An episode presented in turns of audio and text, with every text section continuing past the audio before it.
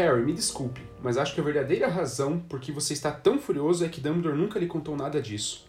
Vai ver, é, berrou Harry e atirou os braços para o alto, sem saber se estava tentando reprimir a raiva ou se proteger do peso da própria desilusão. Veja o que ele me pediu, Hermione. Arrisque sua vida, Harry. Outra vez, mais uma. E não espere que eu lhe explique tudo. Confie cegamente em mim. Confie que eu sei o que estou fazendo. Confie em mim, ainda que eu não confie em você. Nunca a verdade por inteiro, nunca. Sua voz quebrou com esforço e os dois ficaram parados se fitando na claridade da solidão. E Harry sentiu que eram insignificantes como insetos sob aquele vasto céu. Ele o amava, sussurrou Hermione. Eu sei que amava. Harry deixou cair os braços. Não sei quem ele amava, Hermione, mas nunca a mim. Isso não é amor. A confusão em que me deixou. Ele dividiu muito mais o que realmente pensava com Grindelwald, pô, do que jamais dividiu comigo. Olá, leitoras e leitores, sejam muito bem-vindos ao Livrologia. Eu sou Pedro Henrique. Eu sou o TH Magaldi. E estamos aí, fim de ano chegando, né? Já aí, primeira semaninha de dezembro, cansaço batendo, mas firmes e fortes aqui com Livrologia. Temos ainda a meta a cumprir, temos a saga Harry Potter para finalizar, ainda outro episódio para falarmos sobre leituras do ano e metas e tudo mais, enfim. É, então, apesar do cansaço, sei que você ouvinte também está, mas vamos junto que ainda tem coisa boa de Livrologia pintando esse ano. E como vocês puderam ver, uh, hoje a gente vai falar sobre Harry Potter, li um trecho aí até meio, meio pesadinho, mas a gente vai comentar mais pra frente. E a ideia hoje é realmente pegar, não exatamente a primeira metade do livro, mas pegar uh, meio que a parte que corresponde ao primeiro filme da, da, né, do, do, do, do fechamento da saga, né? É, que vai ali desde o início até a parte ali da, da morte do, do Dobby, a invasão lá na, na mansão do Malfoy, toda a confusão e tudo mais, que ele vai mais do que a metade do livro. Mas a ideia é pegar isso e aí a gente fecha na próxima semana, muito provavelmente, com, com de fato a batalha de Hogwarts propriamente dita, ali o desfecho todo do livro. Né? Então vamos pegar um pouquinho mais do que a metade do livro em capítulos, né? Vamos, vamos tentar fechar esse arco. Não, antes de, de a gente ir para nossa saga Harry Potter, é, eu queria falar que a gente do Livrologia estava certo. Que a gente falou várias vezes esse ano, e muitos ouvintes Falamos. aqui não acreditaram eu lembro. que 2021 era o ano do Livrologia. E demorou para vir a prova social disso, mas ela veio. E ela veio pela editora Darkside, no qual nós recebemos os nossos primeiros recebidinhos de verdade aí é, aqui do projeto Livrologia. Recebemos quatro livros da Darkside, quatro e mais lançamentos. Mais um milhão de dólares em prêmio. Seria bom. É, e mais um, um Ford Focus. um Ford Focus. É, tem um vídeo do Porta muito bom, recomendo. É, a gente recebeu quatro livros deles, livros maravilhosos. A, a editora Darkside é impecável. Vamos aproveitar esse momento para babar ovo, agora que a gente tem até motivos a mais para fazer isso. Mas a gente, acho que todo mundo que lê sabe que a editora Darkside é a editora mais impecável que tem na hora de fazer o design dos livros, né? É, todos os livros dela, quer dizer, eu acho que são todos, né? Eu, eu nunca vi um livro brochura deles, são todos livros de capa dura, é, sempre com um design muito bonito. E esses quatro livros que eles enviaram, que são lançamentos agora do, do final do ano deles, são todos assim. É, o primeiro deles é O Porco de Raça, que é um livro do Bruno Ribeiro, que foi o vencedor do Prêmio Machado, um prêmio que, que a editora lançou é, no ano passado, se eu não me engano. Eu acho que foi no ano passado. Teria que ver isso. Mas foi um prêmio bem interessante que a, que a editora fez para fomentar a escrita aqui no Brasil também. Um prêmio bem legal. E o Bruno Ribeiro ganhou e teve o livro publicado. E assim, tava comentando com o Pedro antes do episódio começar que é incrível o, o a qualidade que eles passam, né? Porque, né, acredito que seja um livro de estreia do Bruno Ribeiro, ou pelo menos é o, é, é o, é o primeiro livro de peso dele, né? E mesmo assim, os caras fazem um projeto gráfico que, que assim, valoriza muito o autor, valoriza a obra, né? É, a gente sabe que às vezes o autor iniciante passa por uns perrengues e às vezes tem que, tem que lidar com algumas editoras duvidosas que é, também acabam fazendo publicações mais baratas, né? Por ser um autor mais desconhecido. Isso não aconteceu aqui, o livro é perfeito, é um dos mais bonitos que eles enviaram. Também tem Morto Não Fala e Outros Segredos de Necrotério, do Marco de Castro. Um livro bem interessante que fala um pouco sobre é, racismo e fala sobre a violência que acontece em São Paulo. É, um livro bem interessante, chama muito atenção. Até saiu um filme é, que eu não sei se é adaptação do livro, eu acho que não é, para não falar besteira. Mas recentemente saiu um filme é, que, que é um terror ali que se passa no necrotério também. Tem um filme nacional sobre isso, tem um filme americano sobre isso. Então, meio que é, explorar esse tema de necrotério e, e essas histórias está um pouco em alta. E aqui a gente tem mais um livro sobre isso também. Então, bem interessante. Temos o livro é, da Verena Cavalcante, que é o quarto livro dessa autora, que é Inventário de Predadores Domésticos. Muito bom também. É, esse é um dos que mais me chamou a atenção. É, ela faz uma associação já de cara na capa de algumas temáticas assim de, de sobre os insetos serem é, monstros ou terem essa, essa fisionomia mais assustadora, mas que na verdade, por mais que a natureza às vezes seja muito assustadora, é, é, são as nossas selvas de pedra que mais que mais dão medo quando você para para olhar, né? Então ela é cheia de histórias urbanas é, sobre crime e violência também, é, que fazem um contraste aí com, com, com esse aspecto da natureza. Eu achei bem interessante, gosto bastante é, desse tipo de estética. E por fim, vantagens que encontrei na morte do meu pai. que eu achei o título maravilhoso, é, que é um livro da Paula Feb, é, que também vai explorar um thriller mais psicológico é, sobre, se não me engano, o nome da protagonista é Débora. Eu ainda não li os livros, né? Então, porque chegaram ontem, inclusive. É, mas ele, ele tem essa, essa pegada de falar mais sobre histórias familiares, né? Uma história mais familiar, o pai abusivo, ausente, e a protagonista que é uma enfermeira é, que sofre um pouco com isso.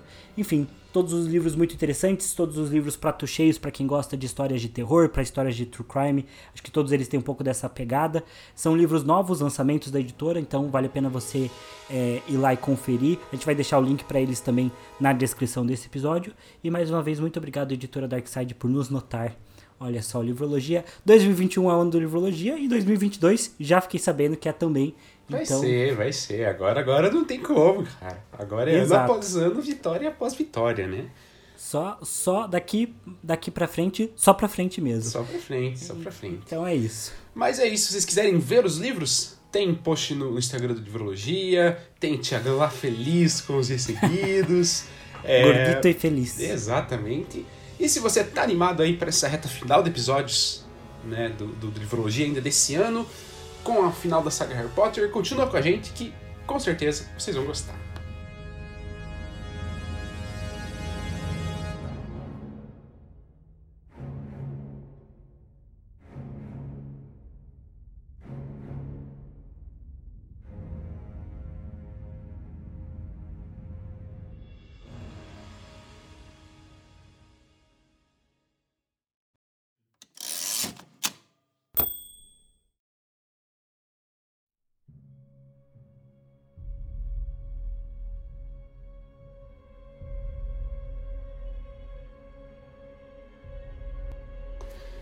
Já vou puxar o primeiro ponto, é, que é um ponto que acho que já é meio batido, porque o Thiago a gente já falou sobre isso outras vezes. A gente já leu a saga outras vezes e o sétimo livro outras vezes. Mas assim, só a mensagenzinha de agradecimento, né? O, o, o não sei se exatamente é um prefácio oficial aquilo ali, é, mas só a mensagem que a J.K. deixa antes do livro, putz, já é muito bom, cara. Já dá, já dá um, um, um misto de sensações assim. É, porque ela agradece, né? Até vou ler aqui, se vocês não sabem de cabeça. Porque ela agradece uma série de pessoas, mas ela também agradece os leitores, né? É... Não precisa cortar isso aí na edição, não, Thiago. Deixa o pessoal vendo eu procurar aqui, sentindo A SMR de livro, né? Exato. Ah, olha só, esse livro é dedicado a sete pessoas. A Neil, a Jéssica, a David, a Kenzie, a Dee, a Anne e a você que acompanhou o Harry até o fim. Ah, é legal, é legal. É, é muito legal. Eu lembro de, da primeira vez que eu li, inclusive Harry Potter foi o primeiro livro que eu li. É, eu lembro desse prefácio, eu lembro que achava ele muito bonito. E tinha um epígrafe também, né? Aquelas frases, né, que, que o autor uhum. coloca uhum. antes do começo do livro. Eu lembro que tinha um epígrafe que eu gostava bastante. Leia aí para nós, Pedro, mais um SMR de livro. Eu não lembro de, de cabeça qual era. Eu não sei se é desse livro que você tá falando, mas ó. A desgraça é inerente à raça. É esse? Uhum, esse Beleza. Então, a desgraça inerente à raça, o grito torturante da morte e o golpe que atinge a veia, o sangramento inestancável, a dor, a maldição insuportável.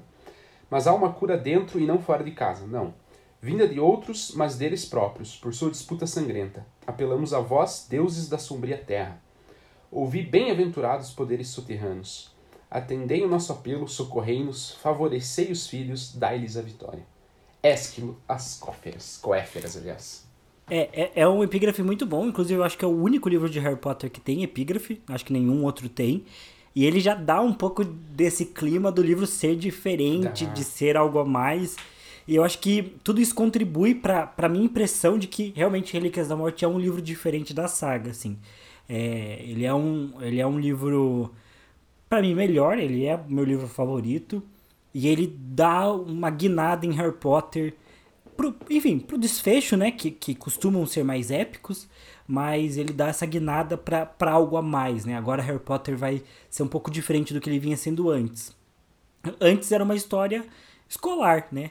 Era o Harry indo para a escola enfrentando problemas. Desde o final do quarto livro, esses problemas se tornaram mais sociais e políticos. E a gente começou a, a ver é, novos elementos nascendo no mundo, no mundo bruxo, né? É, porém, agora a gente vê isso é, escalando pro para o nível mais visceral, mais real, né? Agora a gente vê na prática é, o que acontece quando as ideias do Voldemort são realmente postas em prática e, e, e são levadas a um nível de, de poder estatal, né? Então, é, as coisas ficam tensas, né? É, esse, esse livro tem várias, vários momentos de tensão, assim. Ele é um livro bem mais, mais tenso e acho que mais, mais sombrio, assim, do que todos os outros, porque a dificuldade que os personagens passam aqui são de fato muito reais, né? Mais do que tinham sido até então. Especialmente porque sempre tinha tutela do, do Dumbledore, de Hogwarts, o castelo e tudo mais. E agora é eles por conta no mundão e é isso. Mas antes de começar de fato a falar propriamente do livro, só comentando que, putz, começar a ler sétimo livro e tal, já, já vai ter aquele misto. eu, pessoalmente, agora eu já terminei toda a saga, né? Porque eu já li também a parte final.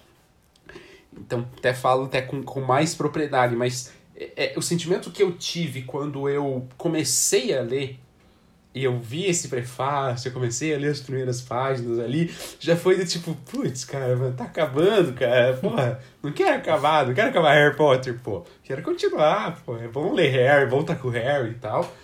E esse é o sentimento do leitor, né, pós um livro muito bom ou pós Ainda mais uma saga, né? Porque saga você fica mais tempo, você se prende mais ao personagem, ao que está acontecendo. Então, terminar uma saga como Harry Potter, terminar a leitura coletiva do Harry Potter no Livrologia, ainda que não seja esse último episódio, mas já gera esse sentimento de, de daquela, daquela tristeza literária, né? Acho que vocês vão saber do que eu tô falando. É, e para mim o problema de Harry Potter é que ele é um livro que você não consegue repor, né? Tipo, não, pra mim, pelo menos, não tem exatamente algo que eu possa substituir Harry Potter. E é um sentimento muito comum. Se você for atrás na internet, você vai ver que tem muito post de pessoas é, falando livros para. É, livros para quem tá deprimido sem Harry Potter, livros para quem é, quer continuar a ler algo parecido com Harry Potter. Só que você claramente vê que nenhum livro é parecido. tipo, as pessoas indicam Game of Thrones. E, Game of Thrones é ótimo. É muito bom, é mas não é, não, é, não é pra substituir Harry Potter. Isso é bizarro, porque tipo, você realmente não, não, não tem algo com que substituir, né? E acho que isso é uma marca dos bons autores, né? De não terem. É, não, não, não serem substituíveis, substituídos de uma forma mais fácil, né? Então, é, acho que realmente, assim, se você vai pegar para ler um Gabriel Garcia Marques, você só vai conseguir substituir um livro dele com outro livro dele, né? mas ele não tem essa pegada da saga, da construção. Sim, sim. E a gente tá realmente aqui um ano inteiro, né? É, literalmente um ano inteiro lendo Harry Potter e, e acompanhando a jornada do Harry. Sim. É difícil desapegar assim agora, né? Pensar que, que mês que vem não vou ter mais nada para ler ou ouvir, né? É, então é meio, é meio triste. Eu, eu, eu fico triste, eu entendo o sentimento do Pedro. É. E assim, você pode até tentar substituir. Mas não faça isso que você só vai gastar dinheiro. Né? É, Porque não. quando eu. Isso que é diferente, né? É mais fácil você substituir livros únicos, né? Porque a, a saga você apega, a, se apega muito mais aos personagens em si, né? Especialmente Harry, que você cresce com o personagem, né? Então tem um apego bem diferente de você ler, sei lá, Senhores de Solidão, que é o meu livro preferido. Mas eu não me apeguei exatamente a um personagem específico, né? Foi ruim terminar o livro. E quando eu terminei, eu pensei, ah, preciso substituir por algo. Aí eu fui e comprei o Gigante Enterrado. E Eu não li até hoje, cara. Foi ali na ânsia, ah, um prêmio Nobel deve ser bom. Não li até hoje. Assim, deve ser um bom livro. Mas assim, não, não funciona. Ser. Não funciona para substituir. O pior fui eu que comprei dois livros do Ishiguro. Só pra vocês saberem, né? Contextualizar que o Ishiguro, ele é um autor de literatura é, autoral também, né? Só que ele foi prêmio Nobel, como o Pedro falou. Só que esse Gigante Enterrado seria tipo o primeiro livro dele de fantasia. E aí eu, eu, eu, acho que foi isso e mais o fato dele ganhar o prêmio Nobel que fez ele ser publicado no Brasil. Eu não sei se ele já tinha sido publicado antes. É... Então, tipo, ah, é um autor de prêmio Nobel, escrevendo fantasia. O pessoal trata como se fosse um negócio assim, nossa, vai ser incrível, né? Porque é um autor bom escrevendo um gênero popular. Mas a verdade é que ele acaba estragando o gênero popular, né? Porque ele deixa de ser popular, porque ele fica uma coisa mais densa, mais conceitual. Então ele é um livro mais lento. Não é que ele é um livro ruim, mas era um livro mais denso. E eu, para piorar, fui lá e comprei dois livros do Shiguro. Thiago é mais emocionado ainda. Ah, eu sou muito emocionado. Foi a grande compra de livro que eu fiz. Eu fui amaldiçoado pela minha esposa, que há uns anos atrás. Eu me empolguei e foi a primeira vez que eu comprei vários livros de uma vez só. Eu comprei, se não me engano, cinco livros. Eu comprei é, Enterre Seus Mortos, que é o livro nacional.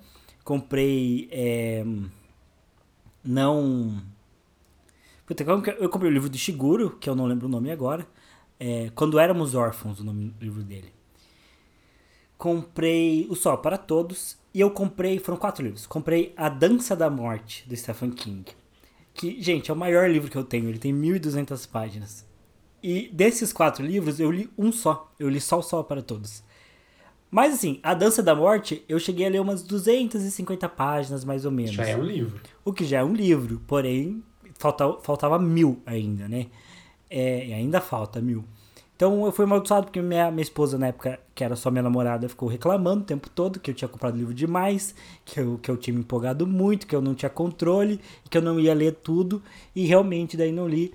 E até hoje tenho dificuldade de estar de tá lendo livros com afinco, e eu considero que isso é uma maldição aí, vinda da parte dela para me punir.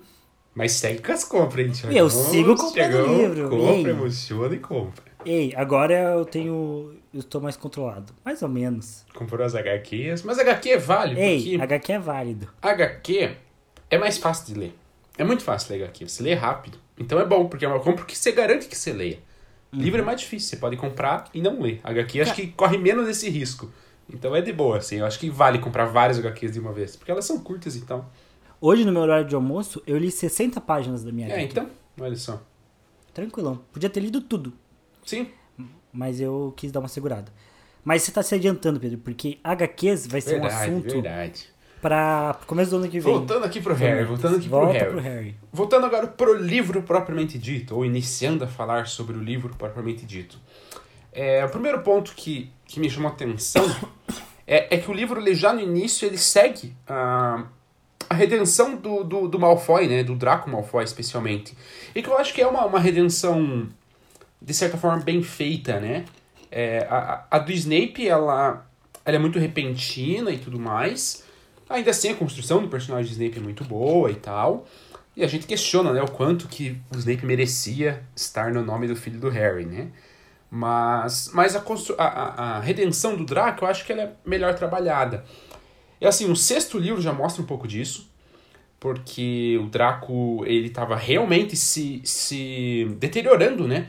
Que ele tava magro, ele tava cinzento, ele tava sem cor e tudo mais. Porque toda essa questão dele ter que matar o, o, o Dumbledore pesou muito para ele. E, e, nitidamente ele não estava satisfeito com aquilo. Ele não estava gostando de estar fazendo parte dos Comensais da Morte, de estar com o Voldemort e tudo mais. É...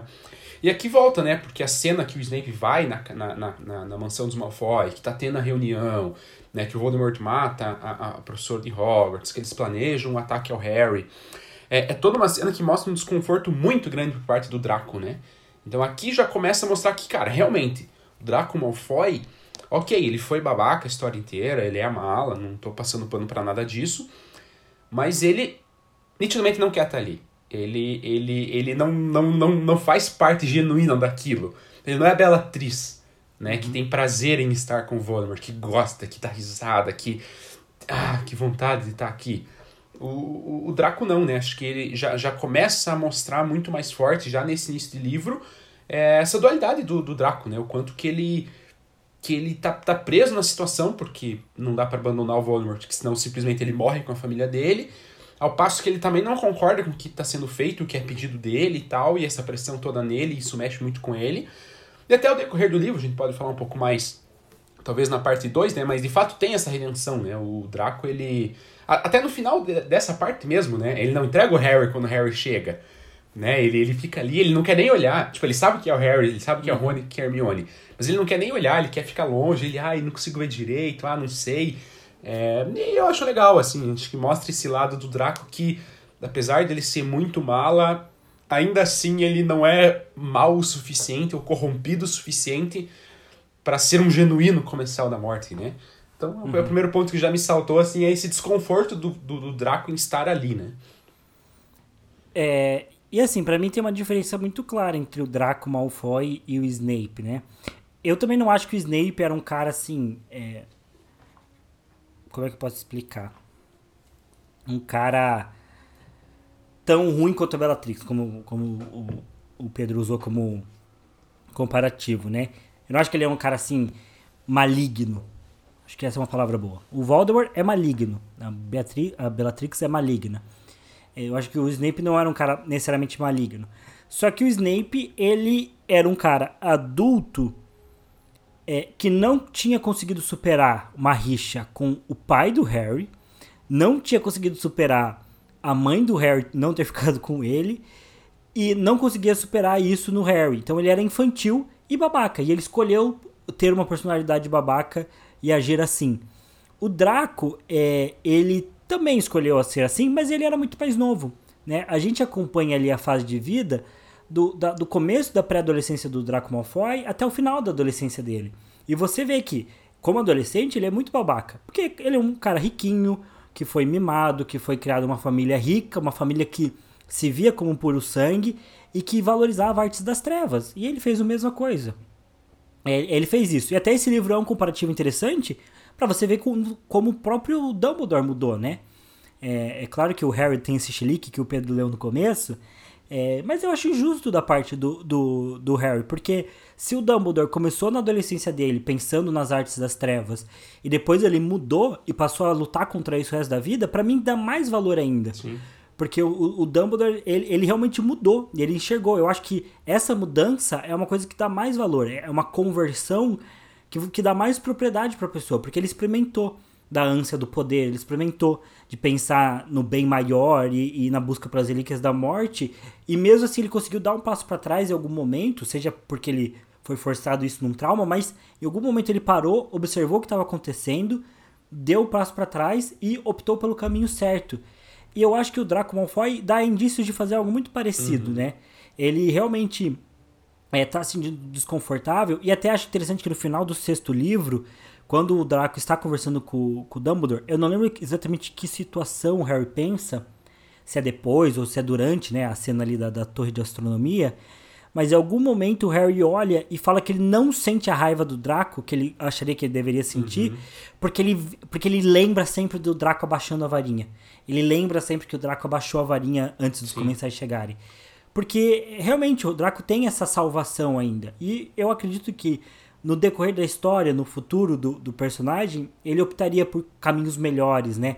E até tava vendo essa semana que é, no filme é, era para ter uma cena que foi gravada, inclusive, que quando o Harry cai da, do, do colo do, do Hagrid, é, e todo mundo fica surpreso, o Draco iria até o Voldemort, tiraria a varinha do, do, do Harry que tava com o Voldemort e jogaria pro Harry. Hum, olha só. Eles gravaram essa cena, mas ela não foi pro ar.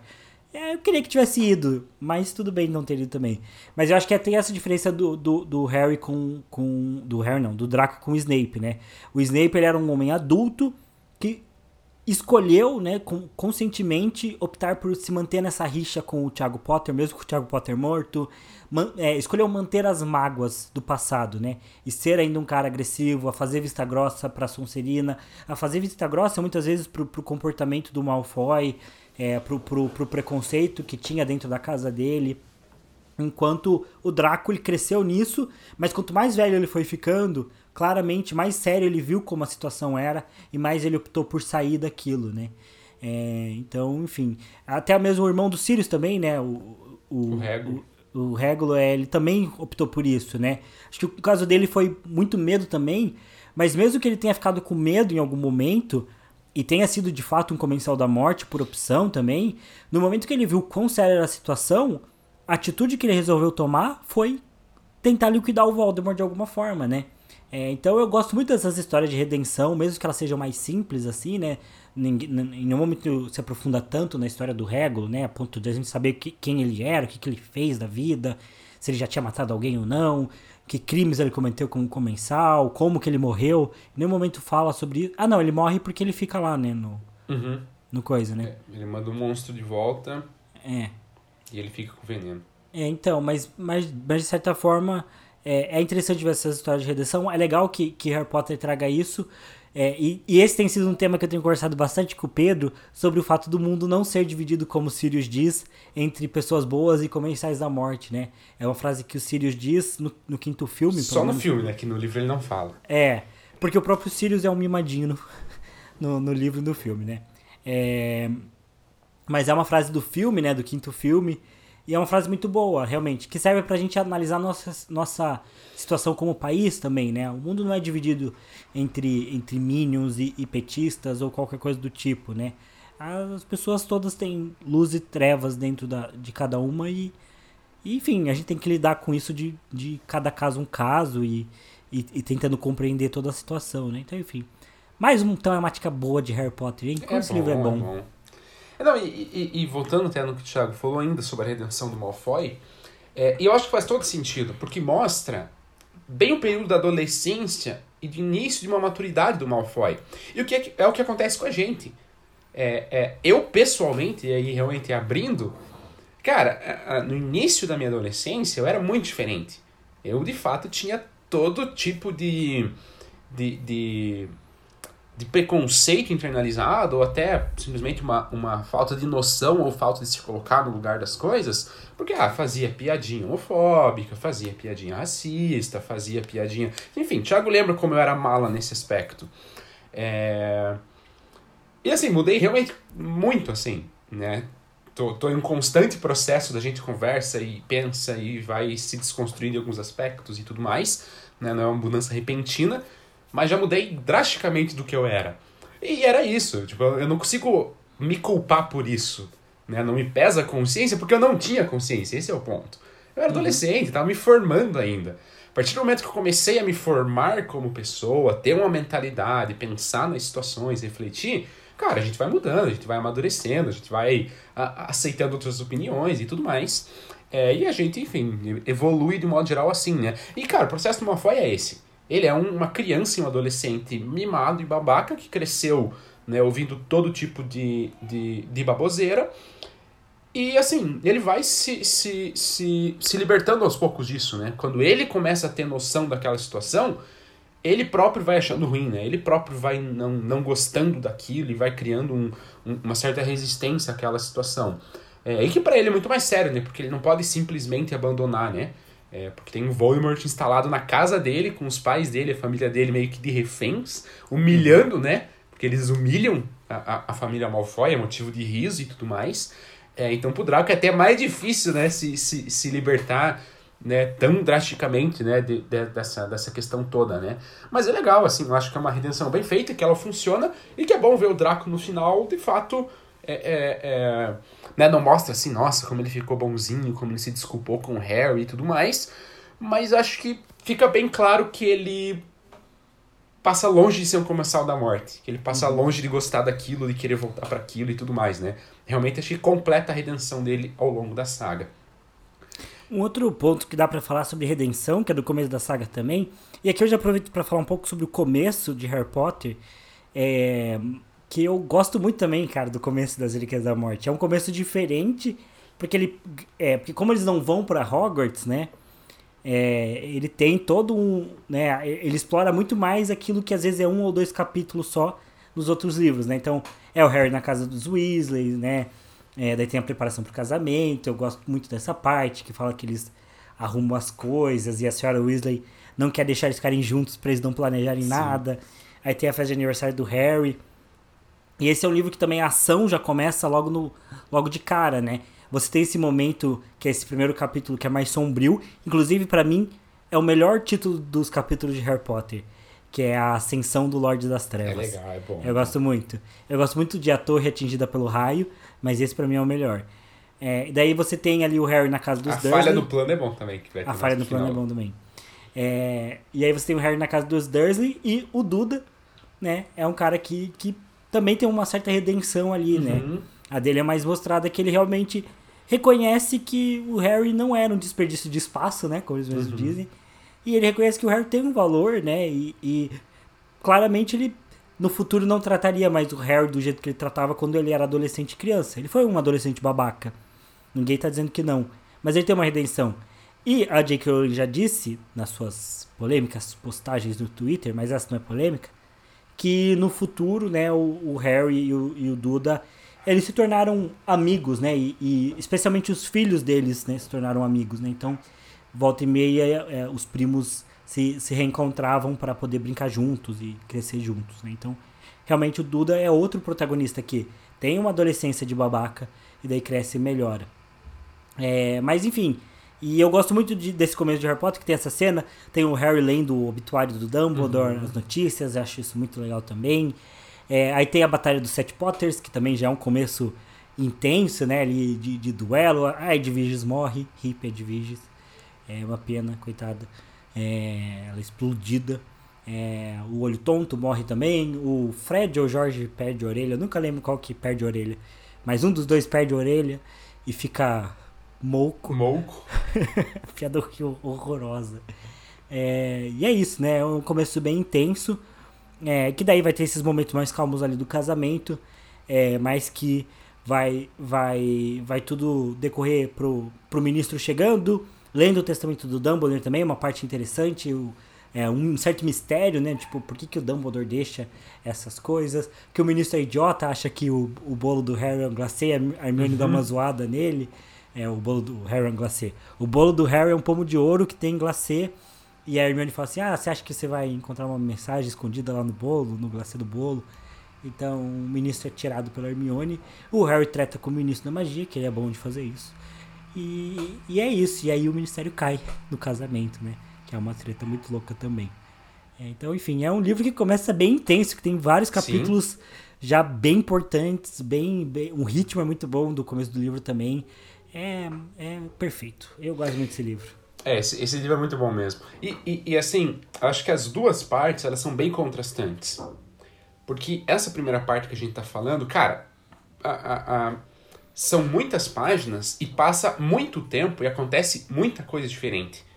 Passa talvez um ano, quase isso, passam vários meses nessa primeira parte do que a gente vai comentar no episódio. De toda essa busca pelas Horcrux, da, da, dele se escondendo e tudo mais.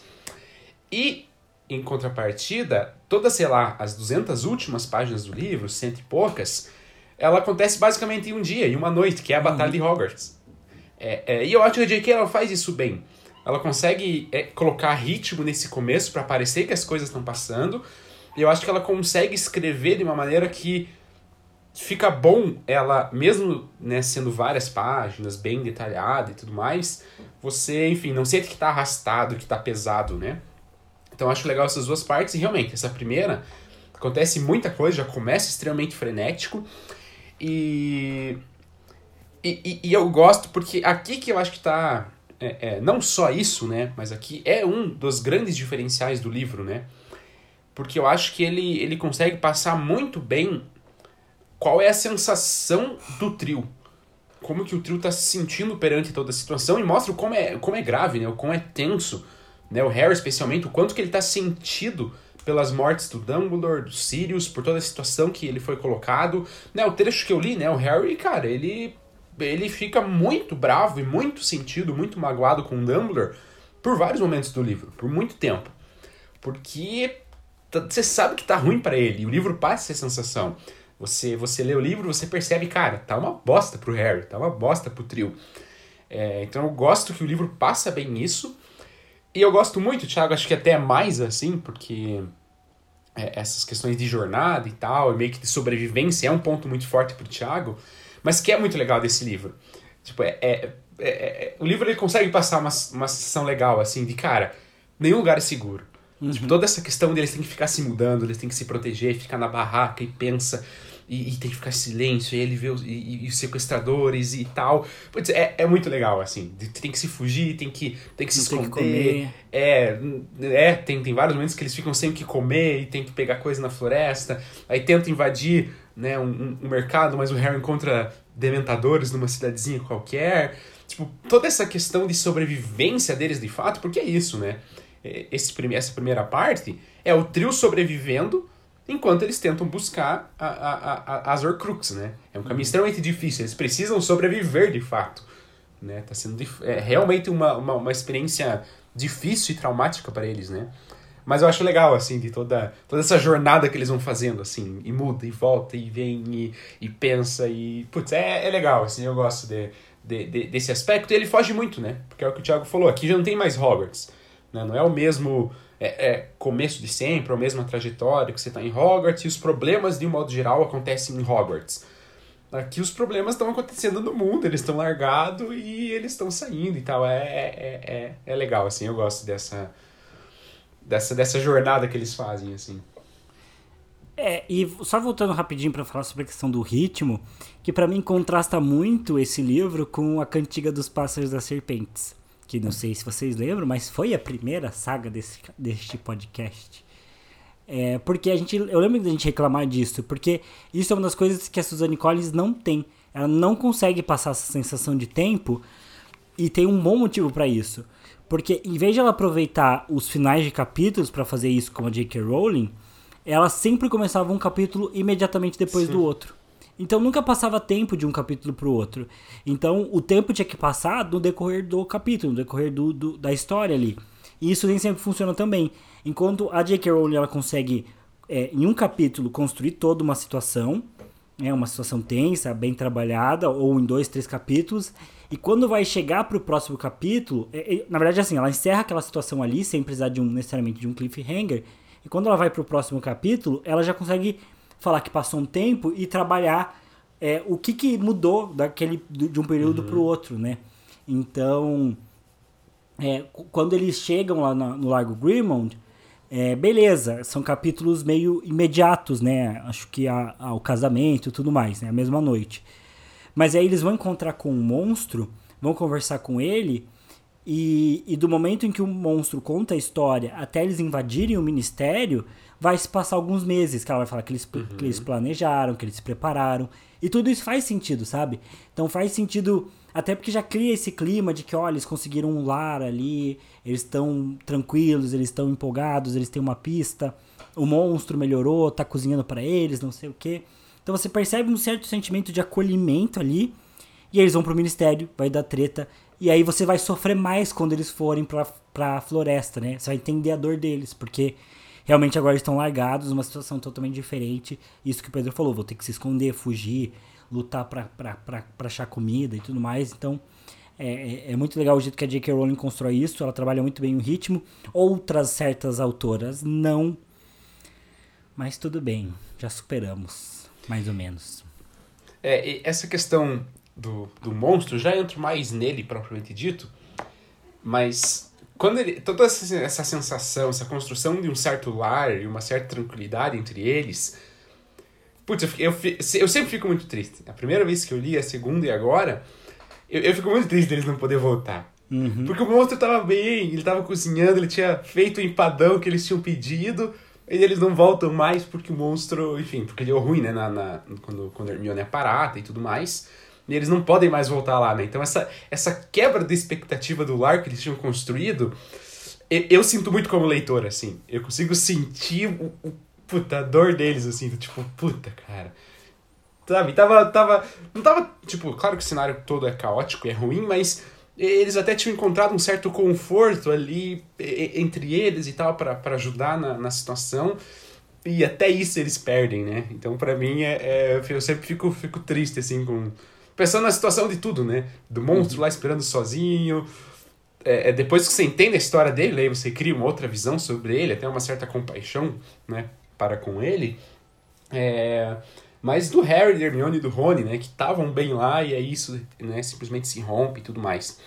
É, mas entrando no monstro, é, né, a gente falou de redenção, aí também tá uma certa mini redenção, né?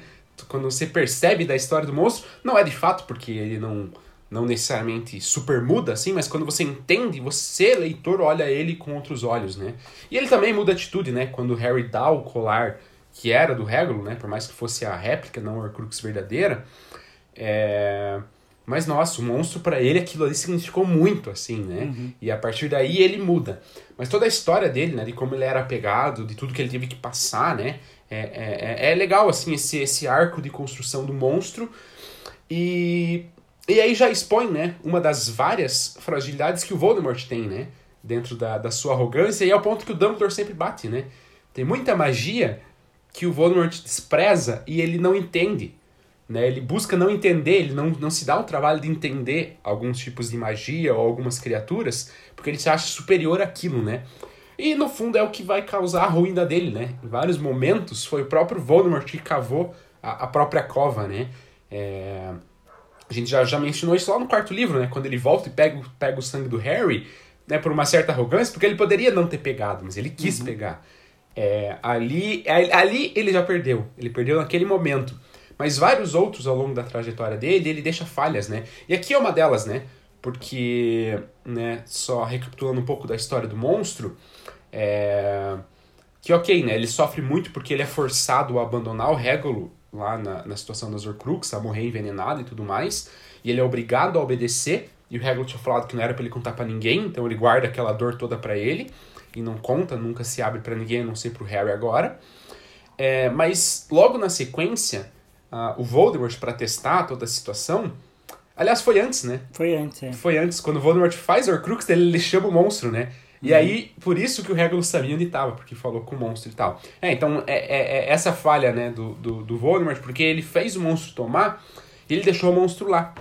É, e é uma falha, né, de, de arrogância, porque ele, ele não conhecia a magia do Elfo Doméstico, né, até a, a, a, forma como é escrita fala, né, que a, a, a magia do, do elfo, a servidão dele pro, pro, pro seu senhor, é maior do que várias outras coisas, supera vários outros níveis de magia, né? Porque é uma relação diferente, é uma relação única ali, né? E é muito poderosa também. Então, quando o Régulo convoca o monstro, mesmo ele envenenado, ele volta. E, e tudo isso, né, é, é, cava um pouco da, da própria cova do, do, do, do, do, do Voldemort, porque, enfim, é uma Horcrux que é, que é descoberta e vai dar toda uma pista pro, pro. Não, não pro Dumbledore, porque ele não descobre por meio disso, mas vai dar pistas pro Harry de quem pegou e como faz para destruir. E aí, e aí descobre o monstro, e aí sabe toda a história e tudo mais. Então, basicamente, uma das Horcruxes é destruída é, muito em virtude dessa falha, né? Do Voldemort simplesmente ter abandonado o, o, o monstro lá, sem se importar, sem pensar que ele poderia voltar pro Senhor caso fosse chamado. É, e é legal assim, né? Até é um ponto que eu trago pro próximo capítulo é, porque tanto o Dumbledore quanto o Voldemort, que são bruxos muito brilhantes, mas eles têm as falhas, né? E, e, é legal perceber que mesmo o Voldemort super fodão, faz magia que ninguém faz, ele tem muita fragilidade, ainda em termos mágicos, né? Tem muita magia que ele é falho, que ele é fraco. E, enfim, é legal de, de perceber isso. E a história do monstro tá, traz, né, um desses dessas grandes falhas também, né, do, do, do Voldemort no quesito magia. É, até, até o, no sexto livro, o Dumbledore fala que tecnicamente o barquinho lá da ilha da Horcrux, ele deveria só carregar um bruxo, né? Mas pro, pro, pro Voldemort era impensável que um adolescente iria para lá, no caso o Harry. Então por isso que o, o Dumbledore pôde ir no barquinho com o Harry, porque o Voldemort acreditava que só alguém com um nível poderosíssimo de magia iria lá. É, então já, já seria meio arrogância, que é o mesmo erro que ele cometeu com o monstro, né? E que ele deixa lá o monstro pra morrer, mas o monstro acaba voltando, né? E isso acaba se tornando ali uma, uma baita de uma, de uma pista pro, pro Harry, né? Então, é, é, isso, é, isso é muito legal mesmo. É, é, é, e até, até o próprio Snape, né? E, e, a forma como o Voldemort ignora o amor, o sentimento, também ignorou o sacrifício da Lilian e tudo mais, né? Tudo isso são formas de magia que o que o, que o Voldemort ignora, né? Isso acaba levando ele pro fim dele, como o Pedro disse, né? Então, isso é, é realmente uma, uma parte legal que tá por toda a história, né? O Dumbledore tá sempre falando disso, ele tá sempre falando é, de quais são os valores é, que o Harry tem que, que vão tornar ele superior ao Voldemort, né? E tudo isso é, é, é realmente muito muito legal de ter na história e de, de, de, ser bem construído, né? Tipo, não é só tipo, ah, eu venci pelo poder do amor. Não. Tipo, realmente é, é sobre uma série de, de erros e de conceitos que é, quem tá numa busca do poder pelo poder acaba ignorando mesmo e que podem ser a fraqueza dessa pessoa, né? Então isso é muito legal. É, e, e esse livro, porque eu mesmo questionava assim, né? Tipo, eu não levava tão a sério todas as outras vezes nos outros livros que o Dumbledore dava um discurso assim, né? Ah, o amor, ah. Tipo, parecia meio. meio. Pietra, meio forçado, assim. Parecia que era mais legal você se foda igual o Voldemort do que você ser o Harry do jeito que era o Harry, né? É... Mas nesse livro você consegue entender o que o Dumbledore falava. Aqui as coisas fazem sentido. Porque aí na prática você vê o que, que, o que, que os erros do Voldemort levaram, né? o que, quais foram as consequências dele, e que o Dumbledore estava certo nesses aspectos, né? Então você vê o que, que o amor da Lilian, todo, toda a questão que envolve o Harry, causou para ele, a, a proteção. É... Você vê essas falhas do Voldemort por ignorar alguns outros pontos. Então aqui essas coisas fazem sentido, né? Aqui você lê e você pensa, pô, Dumbledore já estava avisando e faz sentido dentro da história isso, né? Não é mais uma coisa só é, bonitinho, uma coisa meio, meio piegas, como o Thiago disse, né? Então é, é, é legal perceber que faz sentido. Nesse livro as coisas de fato se encaixam nesse, nesse aspecto. É, e é só você pensar, né? As falhas do, do Voldemort são escancaradas. Uma é o sacrifício da Lilian. Então, o sacrifício já é uma ideia que o Voldemort desconsidera. O amor do Snape pela Lilian, que vai ser crucial para a vitória também. A lealdade que ele vai ter com o Dumbledore depois vai ajudar o Harry também. É, a lealdade dos elfos domésticos para com seus senhores e essa questão. Claro que é uma, é uma relação difícil porque é uma escravatura, não deixa de ser, mas é, o fato de ser um elfo doméstico pro, pro, pro, pro próprio Dumbledore. Pro Dumbledore não, pro próprio Voldemort era uma criatura que não merecia atenção. E aqui ele ignorava que eles podiam ser leais e ter algum valor mágico, né? E por fim também a amizade, né?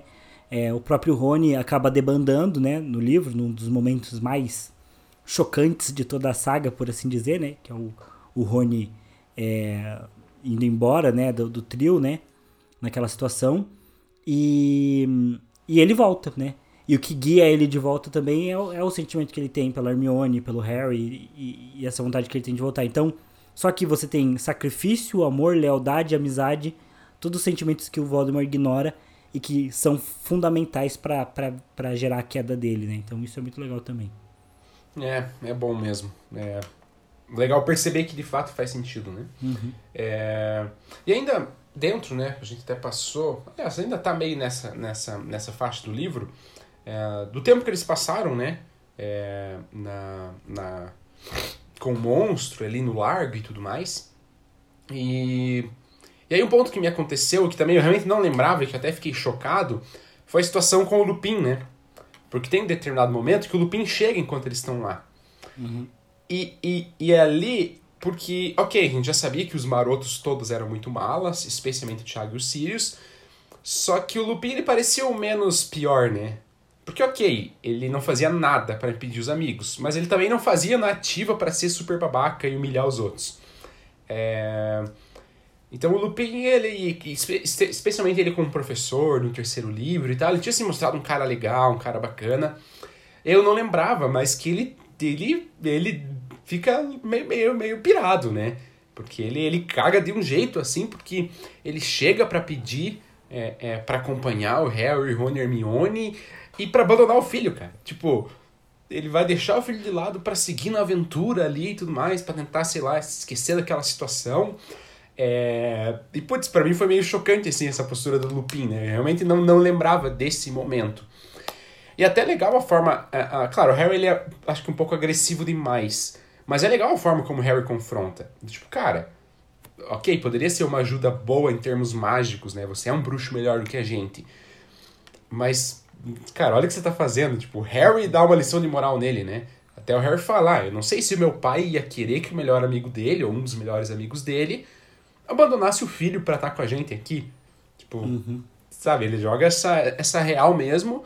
E é isso, né? O Lupin completamente absurdo, né? O que ele tá propondo ali, e deixar a Tonks e tudo mais, porque, ok, tem esse aspecto, né? Que ele tava super receoso, né? Tipo, ah, eu sou um lobisomem, olha que bosta que vai ser a vida do meu filho. Mas, puta, não é abandonando ele que você resolve, né? É, é. então ele vai ser um lobisomenzinho órfão. Então, órfão, exatamente. Só, é, né? Que, o que vai que ser, um pai fato, ausente né? e tal. É, no final de, das contas vai acabar sendo. Thiago, Thiago foi maldoso agora, hein? Fez essa piadinha aí, ó. Não foi de é, propósito. É... Enfim, mas, mas me surpreende. E daí eu até tinha, quando eu li é, esse momento, pensei, cara, será que essa vai ser a última conversa do Harry com o Lupin? Porque, putz, vai terminar assim, sabe? Tipo, o Lupin, ele só vai voltar, será, no livro para morrer e é isso? Né? Daí seria meio ruim, assim, né, terminar com essa última imagem do Lupin. Mas acaba que ele volta, né? Quando eles estão lá no... No chalé. Na casa, é, no chalé, com, com o Gui, com a Flair, ele aparece lá, ele fala que nasceu, ele tá super feliz, eles até se embriagam e tudo mais, ele vai tomando um monte de coisa. É, então, pelo menos dá uma, uma amenizada, assim, que tipo, o Lupin fez o que o Harry falou, voltou pra família, agora ele tá com o filho, tá feliz com aquilo.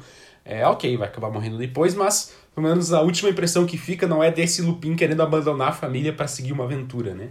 É, mas enfim, foi um ponto que, mais uma vez, para mim foi, foi chocante, porque eu absolutamente não lembrava.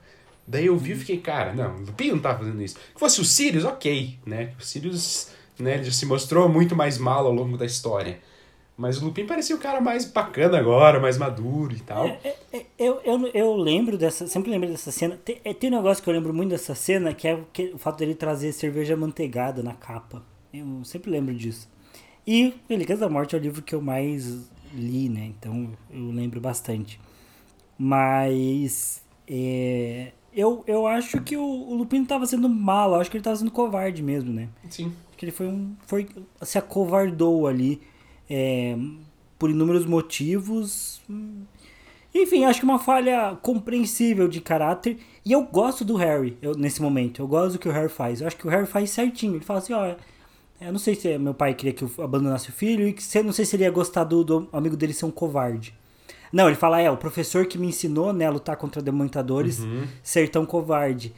É, e até acho chato que o, que o Rony e Hermione ficam, ai Harry, você não devia ter gritado com ele, não sei o que. Ah, vê se crescem também. Porque, cara, o cara tá querendo abandonar a família para viver uma aventura. O Harry tá certíssimo de meter na cara dele. Né? Eu acho que ele precisava desse tapa na cara que o Harry dá. E deu certo mesmo, né? O Lupin acaba voltando pra, pra família dele, né? Querendo ou não. E, e acho que foi a decisão certa do, do Harry. Com certeza Imagino que o, o Lupin acaba fazendo igual o Rony. Acho que o Lupin, no momento que ele sai do Largo Grimond e aparata, imagino que quando ele chega no lugar, ele deve pensar, putz, o Harry tava certo, né? Não devia abandonar minha família. Que é o que o Rony fala, né? Que quando ele aparata, saindo lá da, da floresta, no momento que ele aparata, ele pensa, uhum. putz, não devia ter feito isso, né? Então acho que provavelmente ele também sentiu o arrependimento imediato, porque acho que foi uma coisa de um momento, assim, tava desesperado, um momento. Tem, tem todo o contexto, a ascensão do Voldemort, né? É uma situação difícil, né? Mas, enfim.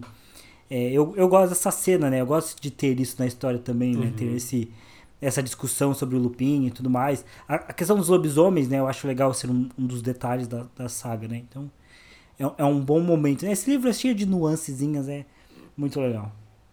É, tanto que assim, né? A gente tá seguindo uma, uma certa pauta aqui. Mas tinha muito mais coisa que eu anotei, que eu fui anotando. Nossa, eu anotei muita coisa lendo os livros. Porque tem. Então, se fosse de fato para falar tudo, nossa, daria para falar muito mais coisa, muito mais episódio e tal, porque especialmente esse livro é muito cheio de coisas, né? É...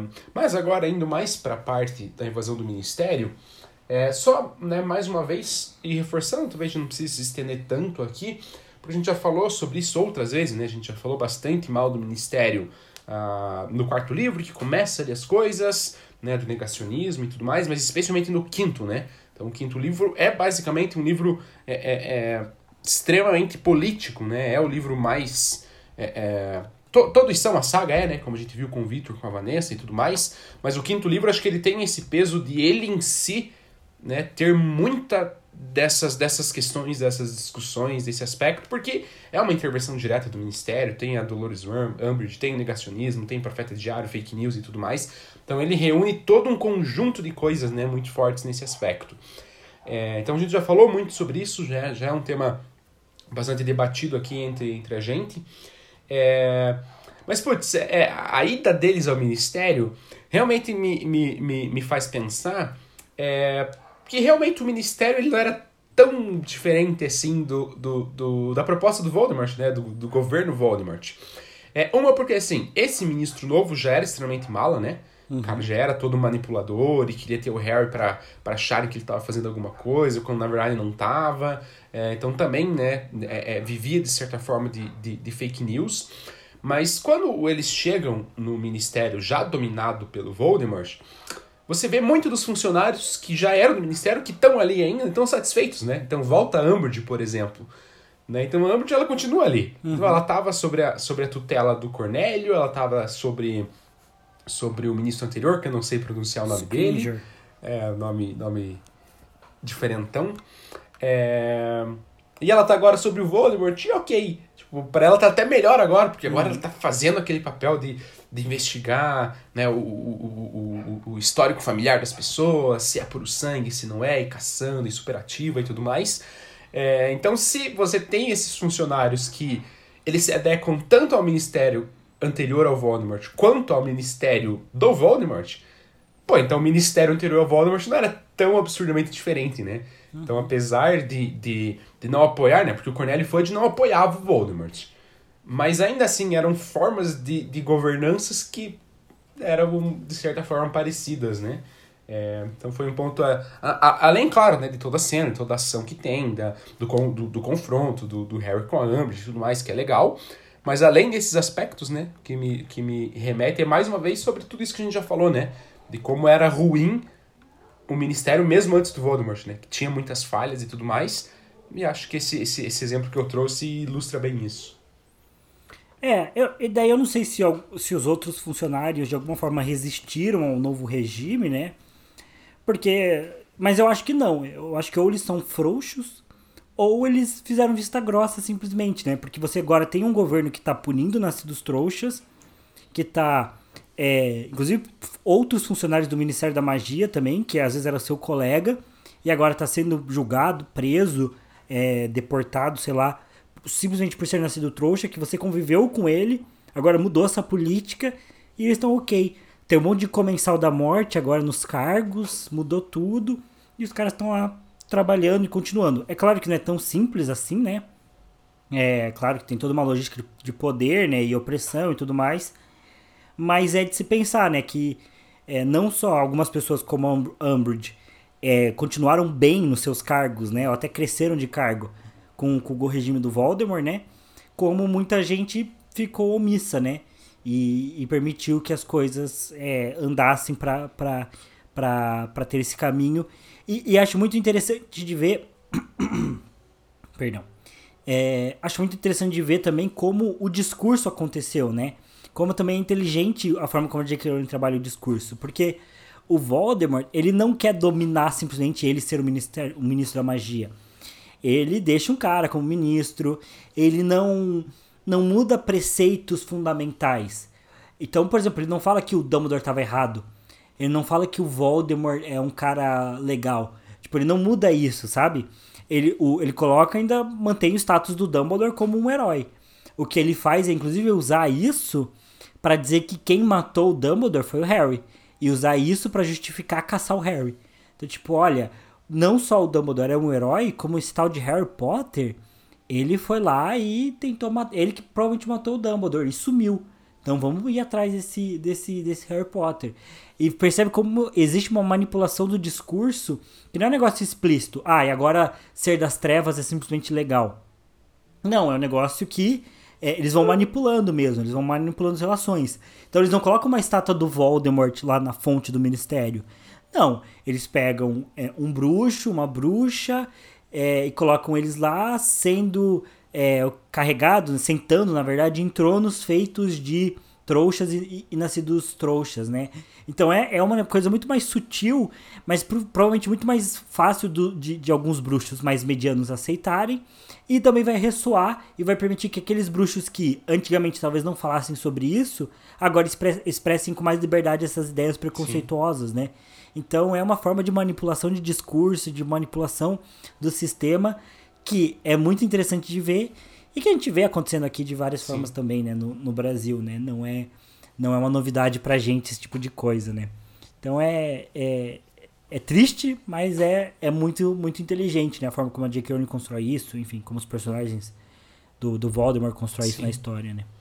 É, exatamente, né? Porque o Voldemort, ele também... Ele, ele se apoia numa coisa que, ok, ele defende muito, mas não é exclusivo dele, né? Essa ideia da, do sangue puro... É, é uhum. Ele pega muita gente que não é comensal. Não é só comensal da morte que pensa daquele jeito, né? É, e é inteligente ele usar isso, né? De pegar esse fraco das pessoas e ser mais sutil, como o Thiago falou. Então, realmente, né? A construção do, do, do discurso dentro disso é muito boa. É, e a cena toda no Ministério é muito legal, né? Toda a invasão deles, a batalha e tudo mais. E aí termina com um fim frustrante, né? Deles não poder mais né, é, é, se reunir com monstros, não poder comer o, o, empadão que o monstro tinha feito. Acho que era um empadão, empadão de rim. Eu acho que é, não deve ser bom, pra ser é, sincero. Eu ia falar exatamente isso. Não lembro se era um empadão de fígado ou de rim. De rim. Ah. Não sei, assim, não, não me apetece muito pensar no empadão de rim. Mas ali na história parecia. Né, é, era bom para os personagens e tal, então é uma quebra de expectativa, né? É, e aí, enfim, tem todo o arco na, na, na, na floresta, e a partir de então, né, eles viram meio. É, é realmente nômades, né? Acho que não, não, não vale tanto a pena a gente super detalhar cada passo que eles deram. É, mas, mas um ponto que, que eu penso que é, não tem necessariamente relação com eles estarem de fato nesse processo migratório, né, de, de, de, de um lado para outro e tudo mais, é, mas que acontece durante esse processo é toda essa frustração do Harry com Dumbledore, né? É, que eu já comentei, que eu li e tudo mais, que o Harry começa a perceber, né, cara? Olha, olha a bosta que a gente tá, cara. Olha uhum. que droga, a gente perdeu tudo, a gente não sabe onde tá o Crux, a gente não sabe achar outra, a gente não sabe destruir essa que a gente tem. É, as pistas que o Dumbledore deixaram muito difíceis de serem decifradas no primeiro momento. É, e, e, até é um ponto, né? O Harry ele tá percebendo aquilo que a gente já criticou do Dumbledore, né? Em, em episódios passados. É, que ok, o Dumbledore é um baita de um bruxo, é, ele, ele tem é, é, uma importância fundamental na história, ele foi o maior bruxo, provavelmente, né, da, da, da, da, da história, ou pelo menos da história recente ali, do mundo da magia. É, mas ele tinha essas falhas, né? Essa questão dele não confiar, essa questão dele não ter falado outras coisas. É, a gente já tinha né, é, é levantado essa bola nos episódios anteriores, a gente mesmo né, julgando como falha, e aqui o próprio Harry percebe, né? O Harry está numa situação de bosta e que ele tem pouquíssimo amparo, né? Tanto que quando ele encontra o Aber, Aberforth, não sei exatamente se é esse o nome dele, ou enfim, o irmão do Dumbledore, que é algo parecido com isso, é... o, o, o, ele joga real na cara do Harry, né? E ele fala, pô, é, é, meu irmão te deixou uma, uma tarefa legal? É fácil de fazer? Tem muita, muita, muita pista, muita dica do que tem que ser feito? É, e é isso, né? Tipo, de fato, é uma tarefa de bosta, né? Ok, o Harry ele segue, ele vai até o fim e tudo mais. Depois a gente pode discutir um pouco mais na próxima, no próximo episódio. É, mas ainda assim, né, tem toda esse, esse, esse, essa frustração e que ela é, é, é, é em grande parte, vinda uh, de tudo que a Rita Skeeter escreveu, né? De, de, tudo que ela fez. E, inclusive, né, mais uma vez, da Rita Skeeter, cara, ela, ela é uma nojenta, né? Porque ela... ela ela ela ela faz ela faz faz feio, faz coisas sérias, né, com a Batilda Bagshot. Porque ela altera a memória, ela usa feitiço para conseguir e tudo mais. É, é. Não é muito ela, ética, né? É, então, não é extremamente ética conseguir entrevista e tudo mais, né? É, mas enfim, isso abala muito o Harry, né? Saber coisas do Dumbledore, uma, coisas que nunca tinha contado pro Harry, isso mexe muito com ele, e faz sentido, né? Acho que nesse caso não é só, tipo, um egoísmo do Harry, tipo, ah, pô, nunca me contou. Mas, tipo, putz, o, o Dumbledore exigiu tanto do Harry, mas nunca se abriu pro Harry, né? Faz sentido, acho que eu me sentiria frustrado da mesma maneira. É, e, então, boa parte da frustração do Harry vem disso, né? e, e, e, também pelo fato de uma certa decepção, né? Quando descobre que o Dumbledore teve, né? É, é, ou essa dúvida que fica, né? Putz, o Dumbledore teve, né? É, é, em algum momento, a, alguma, alguma é, ligação com artes das trevas e tal, isso mexe muito com Harry. E particularmente, cara, eu, pessoalmente, não vejo tão grave a situação assim, né? Que é um pouco do que a gente falou no início já. O Thiago já levantou essa bola do próprio Dumbledore. Mas uma coisa que eu fiquei, tipo, é, é um super choque para a comunidade bruxa ali, né? É, é, ou, é, narrado dessa maneira, pelo menos, né? De que, nossa, é muito grave o que o Dumbledore já fez e tudo mais. Mas, particularmente analisando, é, claro, não dá para dizer que era certo, mas eu. Tipo, eu acho que se fosse eu naquele momento lendo sobre o Dumbledore, eu não sei se eu me abalaria tanto assim. Porque, cara, uma coisa que aconteceu na adolescência Uhum. Tipo, é, é, é, o Dumbledore um adolescente super prodígio. O adolescente por si só já não tem né, é, é, é a, a, ainda Cérebro. toda a personalidade formada. Né, eu fui um pouco mais, mais, mais ameno aqui, mas o que o Thiago falou encaixa até melhor. é, então, cara, ainda mais um adolescente prodígio, né? O cara é mais mal ainda, inteligentão, fodão e tudo mais.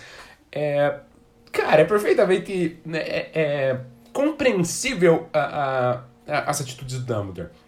É, o, o, ponto que fica é que, cara, ele nitidamente mudou. Uhum. Né? Ele foi um cara, ok, que teve um discurso anti-trouxa em primeiro momento, que flertou ali com, com, algumas questões das trevas, que foi atrás por ambição pessoal das Relíquias da Morte. É... Mas que, cara, ele mudou 100%.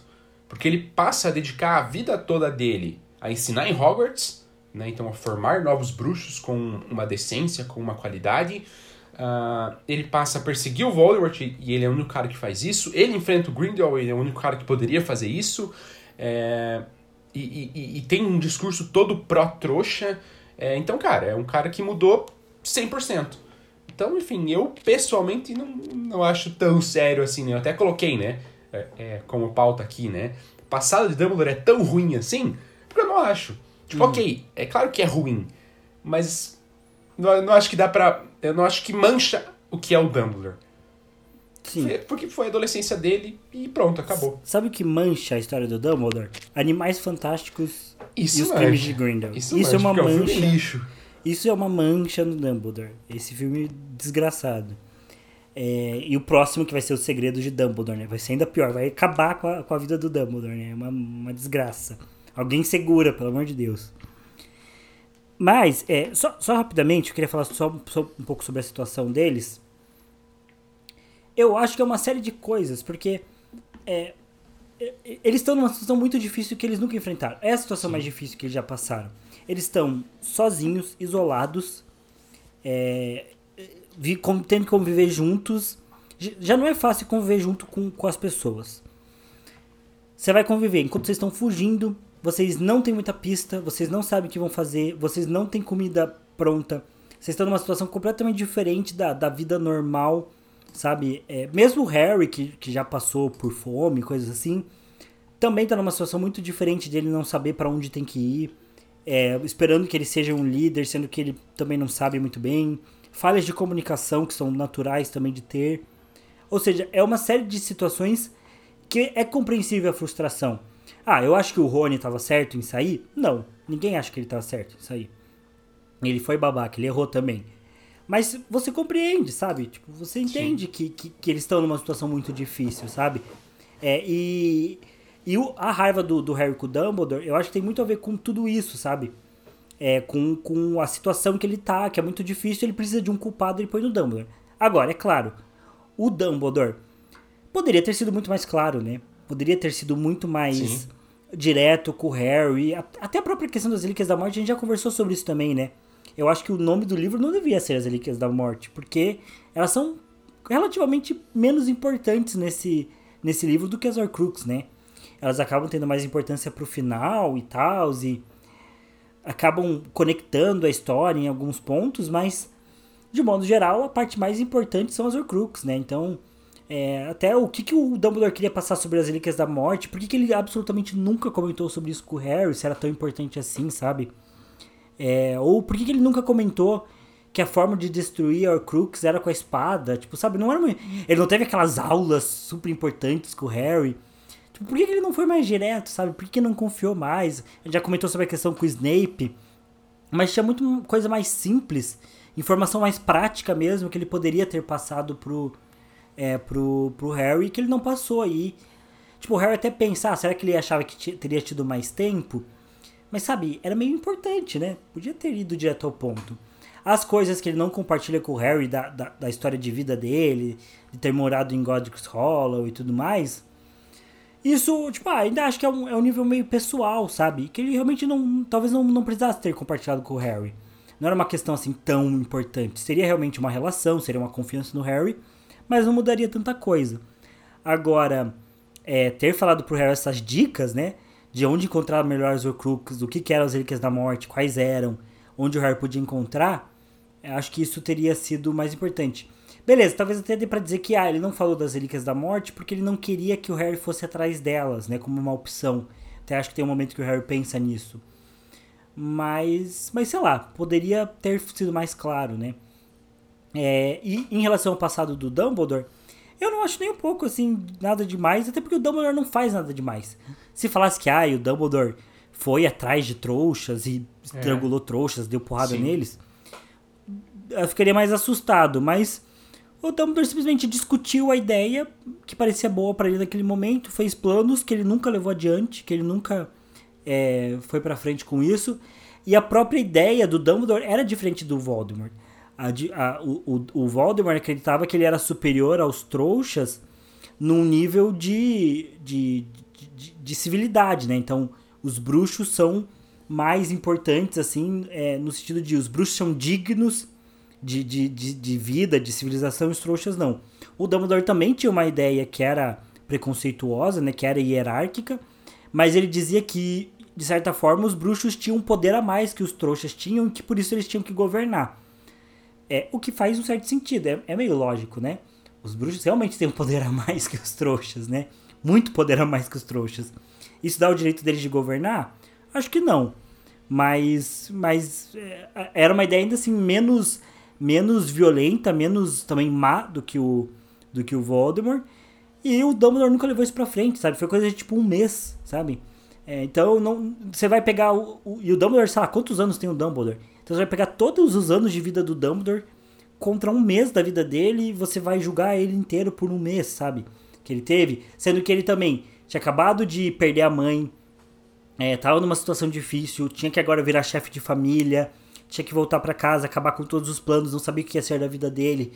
Então é bem compreensível também essa situação do Dumbledore, né? Eu acho que o Harry acaba extrapolando, primeiro porque o Harry é dramático muitas vezes, e segundo porque ele tá também numa situação muito estressante e que ele tá culpando o Dumbledore por erros que o Dumbledore cometeu, mas também acaba culpando o Dumbledore por coisas que não são exatamente erros, né? Então, é, é, tá todo mundo na merda, essa é a grande verdade, né?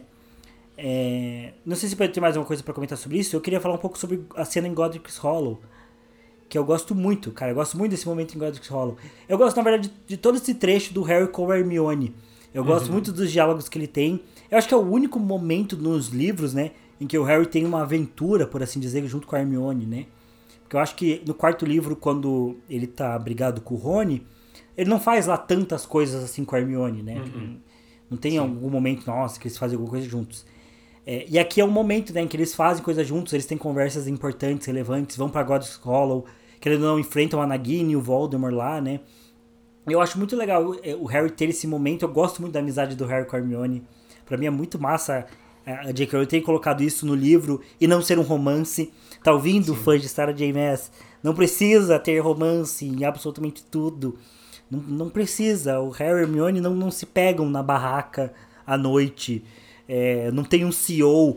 Inclusive foi de Harry Potter, não tem Hermione Draco Malfoy, pelo amor de Deus, o que, que vocês não, estão não, lendo? Isso aí, pelo amor de Deus, a gente já falou, já falou de novo, mas, mas é, é... não dá, não dá. Gente, Se você gosta da obra, Respeite a obra, por favor. Respeite e não venha com o absurdo de falar Draco Hermione. É, pelo amor, pelo de, amor Deus. de, Deus.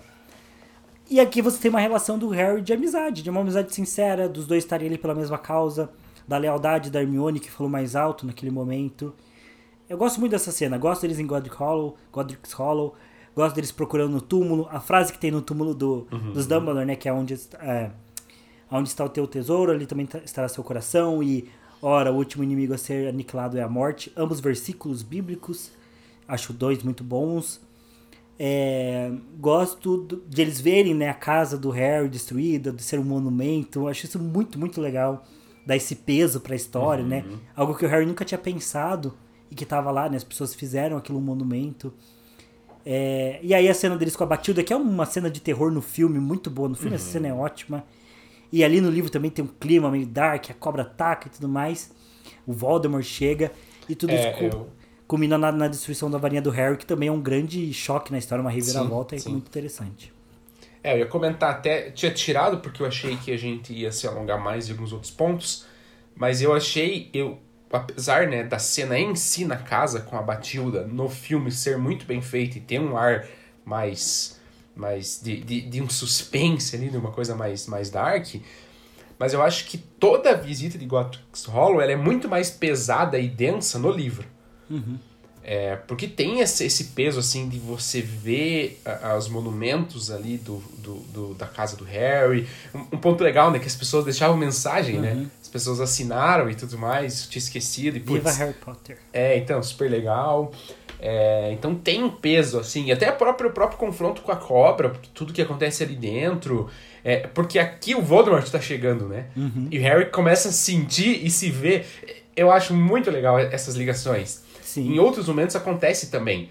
Que o Harry ele fica variando entre ele e o Voldemort. Quando ele tá atrás. A gente pode falar no próximo livro, mas. Quando ele tá atrás da caixa e ele ouve a conversa do Voldemort com o Snape, quando o Snape morre, acontece isso também. O Harry ele fica variando de ele tá ali escutando, daqui a pouco ele é o Voldemort vendo. E ali também, ele era o Voldemort vindo. E, e, e ele tinha até percebido antes, né? Porque nesse exato momento, o Voldemort estava é, ah, não, não, é depois, na casa do Malfoy. Que acontece de novo, a gente já pode entrar lá na casa do Malfoy. É, mas aqui também, né? O Harry, ele, ele sente o Voldemort vindo. E ele vê o Voldemort vindo na visão do Voldemort. E depois que ele aparata, ele começa a sentir e vê o Voldemort na janela, frustrado porque ele, ele quase foi pego. É, então toda essa tensão da vinda do Voldemort, de quase pegar, escapar no último instante, putz, é legal, assim, pra mim deixa mais, mais, mais pesado, assim, mas eu pessoalmente gostei bastante da, também da, da visita deles a, a, a Godric's Hollow e acho que é melhor no, no livro, assim. Acho que aborda mais pontos e, e, e não só ela é mais pesada, porque aí parece que, sei lá, é mais dark. Ela é mais profunda. Mas ela é mais dark, cara, porque você vê o assassinato dos pais do Harry pela visão do Voldemort, Sim, né? exato, também. Uhum. Você vê ele matando o Thiago e ele matando a Lily. Sim. E eu queria dar um, um mini crédito pro Voldemort. Não é um crédito, mas é uma coisa que me surpreende. Que ele deu várias chances mesmo pra Lilian Potter se afastar, Sim. né? É, ele realmente, querendo ou não, ele acaba cumprindo a promessa dele com, com o Snape, né? Ele realmente, pra ele, ele daria chances pra Lilia sair, né? Mas é justamente isso que ele ignora. É, que, que acaba salvando o Harry. Mas é muito engraçado também porque é, isso não, não faz do, do Voldemort um cara legal, porque ele até fala, tipo, ah, é melhor que ela morra mesmo também. É, e lembrando que o Voldemort assassina duas pessoas e vai matar a criança, né? É, mas eu gosto muito dessa cena, é o dia das bruxas, é, daí tem a criança fantasiada. Eu gosto muito que, o, que, que esse momento né, é o dia das bruxas, né? A morte dos pais do Harry acontece no dia das bruxas. Acho que tem um significado legal. A criança cruza, com- cruza com o Voldemort na rua e sai assustada. Sim, ele quase também mete uma vara que dava. É, então, enfim, acho muito legal toda essa cena que o Thiago tenta parar ele sem varinha também, não dá certo. É, é, é uma construção muito legal. É, é, Harry Potter é muito massa nisso. E só pra voltar lá também, que eu, eu, eu dei esse. é, falei que o, que o Voldemort né, cumpriu ali a promessa pro Snape, ou mais ou menos, mas é, só pra falar que o Scrimger, por mais que ele fosse um babaca, e ele até tem uma discussão com o Harry, Ele não delata o Harry. é, né? ele morreu sendo torturado, né? Uhum. E uh, eles queriam encontrar o Harry na tortura, né? E, e o Scrimger morre, mas é torturado, mas ele não diz onde tá o paradeiro do Harry. Então, só pra não, não deixar passar, que eu acho uma, cena, um- uma ideia legal também, então sim. tá isso lá no livro. É, não, é legal, mas toda essa cena em, God, em Hollow é muito bom. É, e aí, né, talvez já pra, já pra fechar, é, vem toda a questão da mansão dos Malfoy, né? Toda, todo, tudo que acontece lá. E também um ponto que eu não lembrava é dessa questão do tabu que foi colocado no nome do Voldemort, né? Isso eu acho legal. Primeiro que assim, já tem um tabu no sentido que as pessoas não falam. Né? Então as pessoas temem falar o nome do Voldemort, né? Você sabe quem, Lorde das Trevas e tudo mais. E isso demonstra o poder que tem o Voldemort como vilão, né? A gente já enalteceu a construção dele como vilão. Ele é um excelente vilão, né? Um dos melhores aí de, de, de da, da, literatura, do cinema, sei lá. É... E, mas aqui aí é um, um, uma questão até mais mágica, né? Na, no sentido que eles colocam como tabu nesse livro, né? No aspecto de que, olha, quem fala o nome dele, em geral, é o pessoal da Ordem da Fênix, é quem é inimigo dele e tudo mais. Então agora, a partir desse momento que as pessoas falam, consegue rastrear isso, né? E ir atrás e tudo mais. E é o que acontece, né? O, o Rony ele avisa isso várias vezes, e em um momento de descuido, o Harry ali tá super fissurado na questão da, da das Relíquias da Morte, e é um ponto, né? Faz sentido esse em específico, Dumbledore não ter falado. Porque depois, na, na última parte, mostra, né? O Dumbledore até fala, né? Que não, não queria ter falado, que não era pro Harry se perder nisso.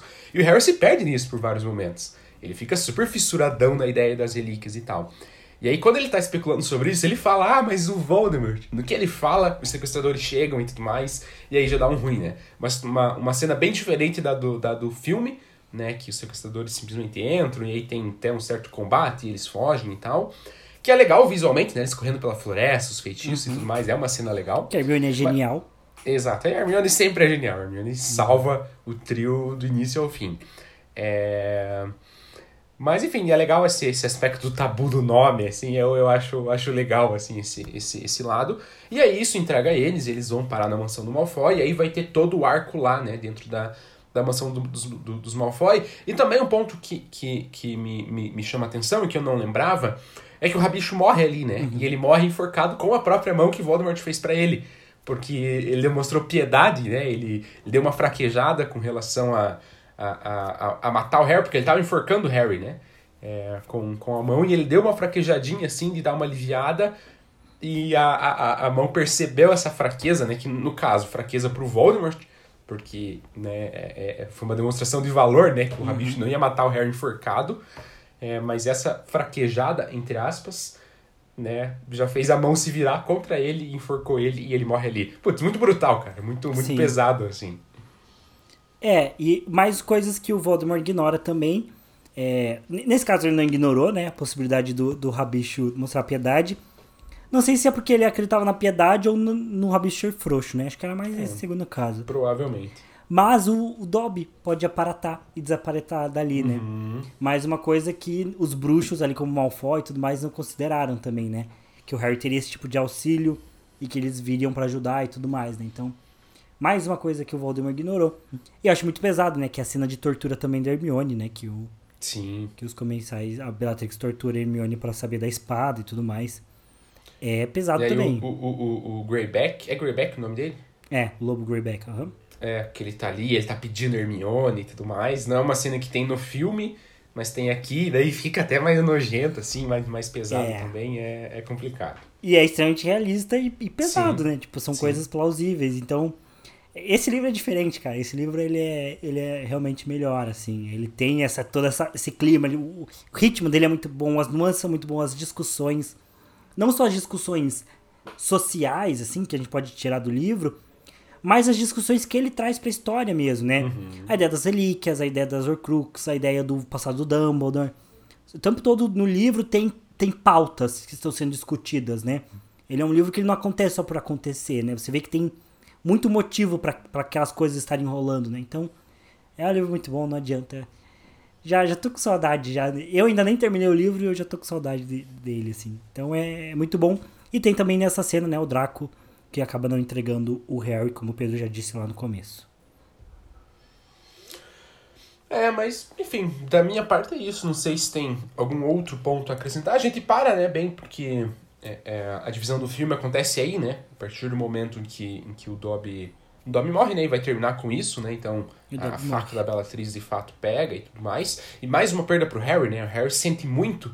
É, e ele muda muito a partir dali. Uhum. Né? A gente pode Vou começar falando isso no próximo episódio, né? Um ponto que eu já separei e tal. Mas a morte do Dobby significa muito pro Harry, né? Ele sente muito também, é um baque para ele e tudo mais. Mas daí, enfim, encerra toda essa primeira parte do livro aí. Não sei se o Thiago tem algo mais a acrescentar. Da minha parte, acho que não lembro, acho que não. Acho que não também. É... Ressalto que esse livro é muito bom. É bom, é bom. Tem muitos temas. Coitado do Dobby. Ele era chato, mas não merecia este fim. Gosto muito deles irem pro Chalé das Conchas também. É... Mas, enfim, a gente pode continuar mais disso. É... essas partes no chalé e tudo mais no próximo episódio. Que será? Não sei quando será. Você sabe, Pedro? Olha, acho que semana que vem. Semana que vem? Então, semana Porque que vem. é, tem mais duas semanas até, de fato, as semanas de festividades ali, né? Então hoje é dia 7, na terça a gente está gravando, né? Ele vai ao ar um pouco depois. É, a ideia seria de gravar na semana que vem, terça também, dia 14. A gente fecha Relíquias da Morte. E dia 21, né? Então, o último episódio gravado no ano, provavelmente, de 2021. É, da gente ter a, a nossa recapitulação de, de leituras do ano e tudo mais.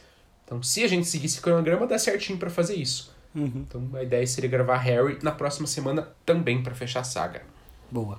Só antes da gente partir para esses finalmente mesmo, seus momentos é, Malfoy e momento Weasley. Nossa, Da- aí eu não tinha nem, nem pensado. Tinha esquecido, tinha esquecido. Eu vou começar.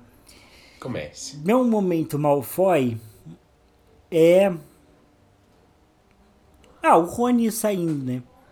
Não é um problema da história, eu entendo porque acontece, mas eu acho que, a, que nessa primeira parte é a coisa mais. mais babaca, mais, são mais babaca que tem, né? É, ele abandonando. Ele vai voltar depois e tá tudo certo também. Não, não julgo o Rony por esse momento. Mas é, acho que esse é o momento. É um Weasley tendo um momento Malfoy, né? E pra mim, o momento Weasley, né, o melhor momento de- dessa primeira parte é Godric's Hollow. Eu gosto muito dessa parte. Gosto de todo, todo, toda a fuga que eles têm, todo eles sobrevivendo e achando comida. Mas desde o momento em que em que o Harry sugere pra Hermione ir pra Godric's Hollow, que eu acho muito legal, que, é- que ele fala que é o momento que eles comeram um pouquinho melhor, que a Hermione conseguiu ir atrás de comida.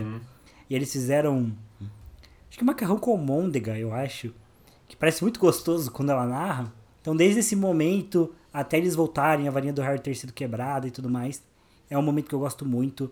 Gosto do clima, gosto dos diálogos, gosto das cenas, da luta contra a Nagini e o Voldemort. Então, pra mim é o, é o momento Weasley, o melhor momento dessa primeira metade do livro. Ah, o meu momento Weasley, acho que eu dou. Pra, pra, pra JK, de um modo geral, assim, né? Pra essa questão do ritmo que a gente comentou, né? Acho que ela faz muito bem esse salto de tempo, essa sequência de acontecimentos que, que, que ocorre. É, enfim, acho que ela manda realmente muito bem nesse aspecto, assim. E já fica até de, de, de prêmio pra ela pela sequência, né? Porque ela vai mudar drasticamente essa questão temporal a partir da próxima parte do livro e vai continuar muito bom e vai continuar fazendo muito sentido. Então eu gosto bastante dessa questão do ritmo.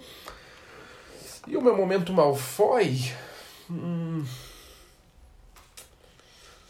Não sei, cara. Não tem um momento assim que eu realmente não gostei desse, dessa parte do livro. Muito bom, né? É, pois é, não tenho o que eu falar porque não aconteceu nada ruim. Sei lá, o Lupin, É. talvez. É, o Lupin é que o Lupin se redime depois, então fica meio ok. Ah, eu vou dar pela a, a, a, quebra da, da, da expectativa ali do, do lar deles, né, por algum momento, aquela relação com o monstro e tudo mais, que não é ruim, não é um defeito da história, mas que é ruim para os personagens que estão envolvidos, né? Então eu dou o meu momento Malfoy para essa situação que é negativa para os personagens. Beleza. Então acho que é isso. Acho que É encerramos isso. por aqui. Estamos acabando, hein, Pedrão? Mais um episódio só. E a gente encerra a saga Harry Potter. Acho que a gente vai precisar pensar de uma saga pro ano que vem, porque acho que vai fazer falta ter essa saga, hein? Porque mais de trabalho ter que ler os livros, pra, pra gente vir aqui gravar é muito bom, né? Tipo, a gente ter uma linha de, de algo que a gente sempre grava, então facilita bastante também e é muito bom, né, de estar lendo. Só que Harry Potter é insubstituível, né? É difícil achar alguma coisa que esteja aí à altura pra ser saga, né? Então é um ponto. É, mas enfim, ficamos por aqui então. Muito obrigado a você que está aí acompanhando, ouvindo e ajudando o Livrologia a receber mimos, né? Como sendo ouvintes.